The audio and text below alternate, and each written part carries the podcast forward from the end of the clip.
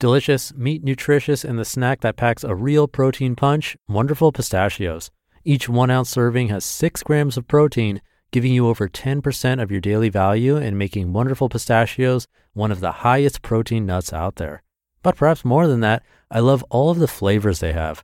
Their sea salt and vinegar ones are my favorite when I'm craving that flavor, but still want to keep it healthy. But that's just the tip of the iceberg. Wonderful pistachios come in a variety of flavors like chili roasted, honey roasted, smoky barbecue, and jalapeno lime, to name a few.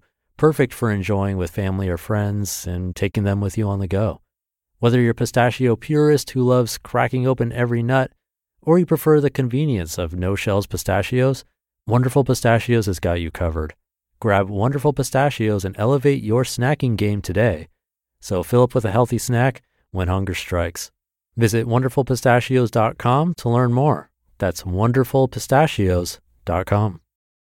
This is Optimal Living Daily, episode 768, an excerpt from the audiobook Everything That Remains, a memoir by Joshua Fields Millburn and Ryan Nicodemus. And I'm Justin Malik, your very own personal narrator.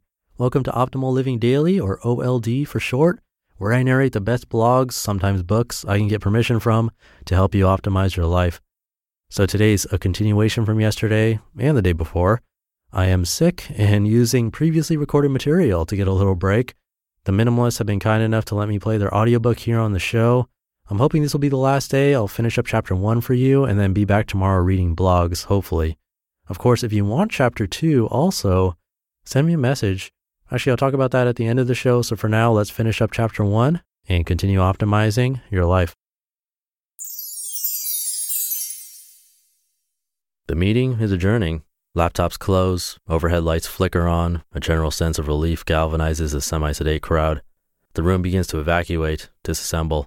All the smokers scatter first, shutting toward the exits on both sides of the room like they're escaping a burning building.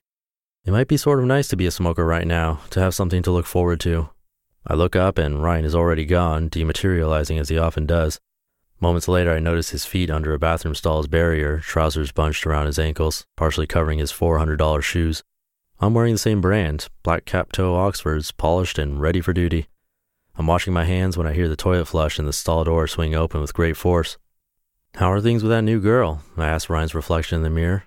Which one? He says, feigning confusion. The redhead, the one from the bar, I say, and pull a paper towel from the wall dispenser. Last week, he introduced me to this new girl who he seemed to really like, though I've forgotten her name. Well, how should I put this? He says through a wry smile. She and I went out Friday night, dinner and then drinks. Then we took her car back to her place. We started making out on her couch, and you know, one thing led to another. We'd both had too much to drink. Things got a little weird. Not out of control, just weird. You know, just tearing clothes off and stuff. I fix my hair in the mirror as he continues his tale. Anyway, we both passed out at like 3 in the morning, but she had to be at work at like 8, so I slept in and told her I'd just walk to my car, which wasn't that far away, maybe like a mile or so, so no big deal, right? But the next morning, I couldn't find my underwear or my belt, and my jeans were ripped down the front of the zipper and her glitter was all over me. Glitter? My walk of shame looked like I'd hooked up with an undomesticated unicorn. I looked at him with half scorn and half envy. Although he was married at 18, Ryan has been divorced for five years, the same amount of time I've been married. I have it in my head that he is living the ideal life, having fun, doing interesting things, dating attractive women. I, on the other hand, am hardly having sex at all. My primary for relationship is with my left hand. What did you think about that episode of CSI Miami last week? Ryan asks, changing the subject, his hands under the running faucet. I didn't, yeah, I couldn't believe it either. A burly Chad Ratcliffe, director of some ambiguous department, butts in. He sort of just surfaced out of nowhere. I honestly can't figure out where he comes from half the time. At age 30, he's a dozen belt buckle holes past his high school prime, and accordingly, he shouldn't be as nimble as he is when he weaves in and out of conversations. He continues monitoring before I can respond. That the guy with the Yankees hat was the guy who committed the murder earlier in the season. What a great, great ending. A great way to end the season. Never saw that coming, did you? Like I was saying, I haven't seen the last episode yet. I DVR'd it for tonight, I say, soused with annoyance. Oh, my bad. Well, it wasn't that great anyway. Chad backpedals, pirouettes, and exits the restroom without grabbing a paper towel, his hands still dripping. Ryan looks at me and shrugs. The hallway leading to the elevator bank is mental hospital white, steeped in vivid fluorescence, a windowless corridor inside this million windowed building. I'm frustrated. All I can think of as I walk toward the elevators is how much I was looking forward to watching CSI Miami this evening, the highlight of my day. I imagine myself sprawled out on my couch, parked in front of my big screen, high def television with the surround sound going, sunk into the soft leather, laptop on my lap, responding to emails while David Caruso and his team of Copcom scientists solve crimes in the steamy tropical surroundings and cultural crossroads of South Florida, just a few hours south of where my mother lives. It's not even 9:30 in the morning and a coworker has already managed to ruin my evening. I remove four Advil from my briefcase, wash them down with coffee. The elevator dings, and when the doors open, the tiny vessel regurgitates a handful of employees, leaving one other person in the elevator our company's CEO, Rod Bracken. Rod is a man with whom you don't want to share an elevator. People, in fact, go way out of their way, taking massive, often irrational precautions to avoid the intimidating pseudo interrogation that inevitably occurs during an elevator ride with Rod. I would personally run a half marathon in stilettos to avoid being in the same claustrophobia inducing space as him. But it's too late for me, and so I step on board and press the button for the 16th floor. I can do this. It's just a few floors. Hey, Jason, good to see you. Rod's false excitement interrupts my thoughts. I'm not sure why he thinks my name is Jason. He has likely mistaken me for Jason Epperson, a colleague of mine who has a somewhat similar role but who is also a foot shorter than me. Tallness wise, Rod is situated somewhere between tall and very tall, roughly my height, yet he seems to tower over me.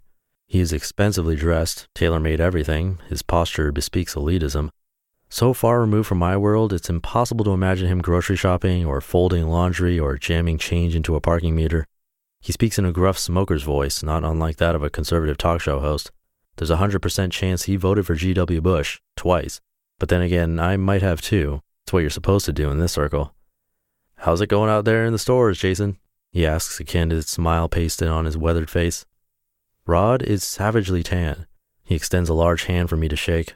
His grip is devastating. He knows I'm in charge of a slew of retail stores, but what he doesn't realize is that I'm also director, which paradoxically means I don't actually spend that much time in the stores I'm in charge of, mainly because I'm here downtown, wasting away in meeting after meeting, marketing meetings, product meetings, P&L meetings, operations meetings, merchandising meetings, customer churn meetings, vendor meetings, customer retention meetings, human resource meetings. Sometimes we have pre meeting meetings, that is, meetings about upcoming meetings. I wish I were kidding. I consider explaining all this to Rod, but I refrain and instead reply with a delicate balance of vagueness and specificity, strategically crafted BS laced with a few data points that I hope will keep my particular brand of BS from sounding like, um, complete BS. The elevator might as well be moving backward at this point. It's just now dinging for the 12th floor. Rod looks at me solemnly. Can he see through my cellophane layer of gibberish? Then, quite unexpectedly, the moving coffer stops with a jolt, and I'm saved when the doors part like a scene from the Bible, and he exits onto the plush, wood grain 12th floor, the mystic executive floor. It's odd that the executive floor is on a lower floor than mine, as though one must traverse the depths of hell to make it back to purgatory. Rod looks back into the elevator, looks me in the eyes. We need a good sales month out there. I'm counting on you, Jason, he says as the doors close between us. Relief washes over me. I squeegee my face with my right hand, breathing in through my nostrils, and after holding my breath for two more floors, I breathe out a deep, yogic breath. The walk to my corner office, past the cubicle farms, the same color as Thousand Island dressing, past the colored break room and its aggravating vending machines, past the cliche scene of two young women chatting at the water cooler, is unremarkable. A herd of smokers is returning, moving slowly around the foamy dividers, more bovine than human, their teeth sepia on the 16th floor's emphatic lights. My corner office is less impressive than it sounds. The Lilliputian space, sterile and uninteresting, sort of looks like how old movies used to portray the future, faux futuristic, the future from the past. My entire life is inside these walls. Behind me, the view is of a high rise building across the street, which is nearly identical to the high rise building I'm sitting in right now. A view of their view, of my view of their view, a sort of real life MC Escher sketch. The rain raps soundlessly on the office's aquarium glass, thick and tinted, that you can't see the sky from which the rain is falling, just a jungle of vertiginous skyscrapers. Without these tall buildings obstructing the view, you could see northern Kentucky from here, directly across the Ohio River, four blocks south of my office. I wake my computer from its slumber by jiggling the mouse vigorously. Phil Collins' percussion heavy hit, In the Air Tonight, a song released the same year I was born, is seeping through my computer's tinny speakers, sating my Patrick Bateman esque appetite for Collins' solo stuff.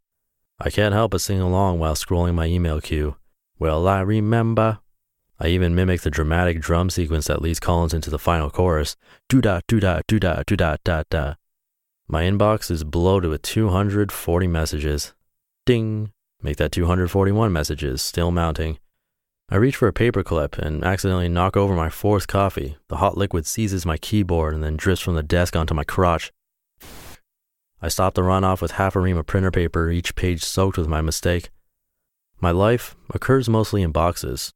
Each morning I leave my box home, drive my box car to my box building, ride the box elevator to my box office, stare at the glowing box on my desk, eat a box lunch, hop from box room to box room for various meetings where we're encouraged to think outside, you guessed it, the box, drive my box car back to my box home, microwave a box dinner, which I eat in front of the idiot box in my box shaped living room. I do this five or six days a week, 50 weeks a year. Lather, rinse, repeat. Today at noon, I eat lunch by myself, my only opportunity to satiate my unquenchable thirst for solace. The afternoon is peppered with back to back to back meetings, meeting Monday, we like to call it, which I sit through with stained pants and a bloodshot heart. During each meeting, I nod congenially as people make their points. I interject forged enthusiasm at appropriate intervals, hoping to impress the people I'm supposed to impress. The meetings are over by 5:30, although most of my floor cleared out an hour earlier. But those pikers aren't on the same track as me. They aren't willing to sacrifice like I am to get where I'm going, wherever that may be. Sacrifice. What an interesting word. What does it mean? I often ask myself whether I'm sacrificing enough, but I wonder whether I should ask myself better questions like Am I loving enough? Am I caring enough? Am I contributing enough? I don't think I like the answers, so I dismiss the thought. Each morning I arrive at the office before sunrise when the sky still has that pre dawn color of an overripe eggplant. Most days I'm the first or second person on the entire 16th floor, Occasionally, my boss's churlish boss is here before me, but I haven't seen him as much lately. He's going through a divorce that's rumored to be quite nasty. The trick is to get to the office early and leave late, effectively killing two birds with one stone. One, the bosses are impressed by the sheer volume of hours worked, and two, you get to beat rush hour traffic, which is important since I live in a distant exurb, a suburb of a suburb, a commuter town parked halfway between Cincinnati and Dayton. Even when there's no traffic, it takes me 45 minutes to drive home, three times that during rush hour. So I stick around the office most nights until 7, where it's just me and Omar, the friendly, ageless Nigerian cleaning guy who loves to overwater everyone's plants. Would you like me to empty your trash, Mr. Millburn? Omar asks, just as he does every night. You can just call me Joshua, I remind him. Yes, sir, Mr. Joshua, he says, and then removes the thin plastic liner from my wastebasket.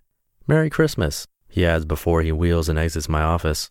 He stops by each night to empty my trash and to say hi. We've established a rapport. I probably have a better relationship with Omar than with 90% of my family. Merry Christmas, I respond. I am seated in my office, catching up on the never ending stack of emails and losing at solitaire. The winter sun has already set. A streak of blood red twilight reflects off the windows across the street. I look down at my phone and remember to check my voicemail. You have eight new messages, the robotic Anglo woman informs me. The second message is from Mom. Her voice takes over the speaker. Honey, it's me. Can you call me back? It's important, is all the message says, followed by several seconds of silence as she struggles to hang up. Something's wrong. I can tell she's been crying. Her slurred cadence is outfitted in red wine, indicating a return to the bottle. Phil Collins, stuck on repeat, is still crooning through my speakers. I turn down the volume and dial mom's number, but then pause, hovering over the send button, suspended in time. Moments go by staring at the phone screen, waiting. I'm not ready to bear the weight of whatever she's about to reveal. You just listened to an excerpt from the audiobook Everything That Remains, a memoir by Joshua Fields Millburn and Ryan Nicodemus. All right, so that's chapter one in the books, literally. If you want to hear chapter two, send me a message through oldpodcast.com or in our Facebook group, however you want to get a hold of me, and let me know. If a bunch of people ask for it, I'll play another chapter. It's really up to you. I can play a good chunk of the book, but I like to save it for times like these when I'm not feeling well and don't want to narrate. But in either case, let me know if you want to hear more. I'm going to go get some rest. Hope you're having a great one. And I'll see you tomorrow, hopefully with some blog post narration and where your optimal life awaits.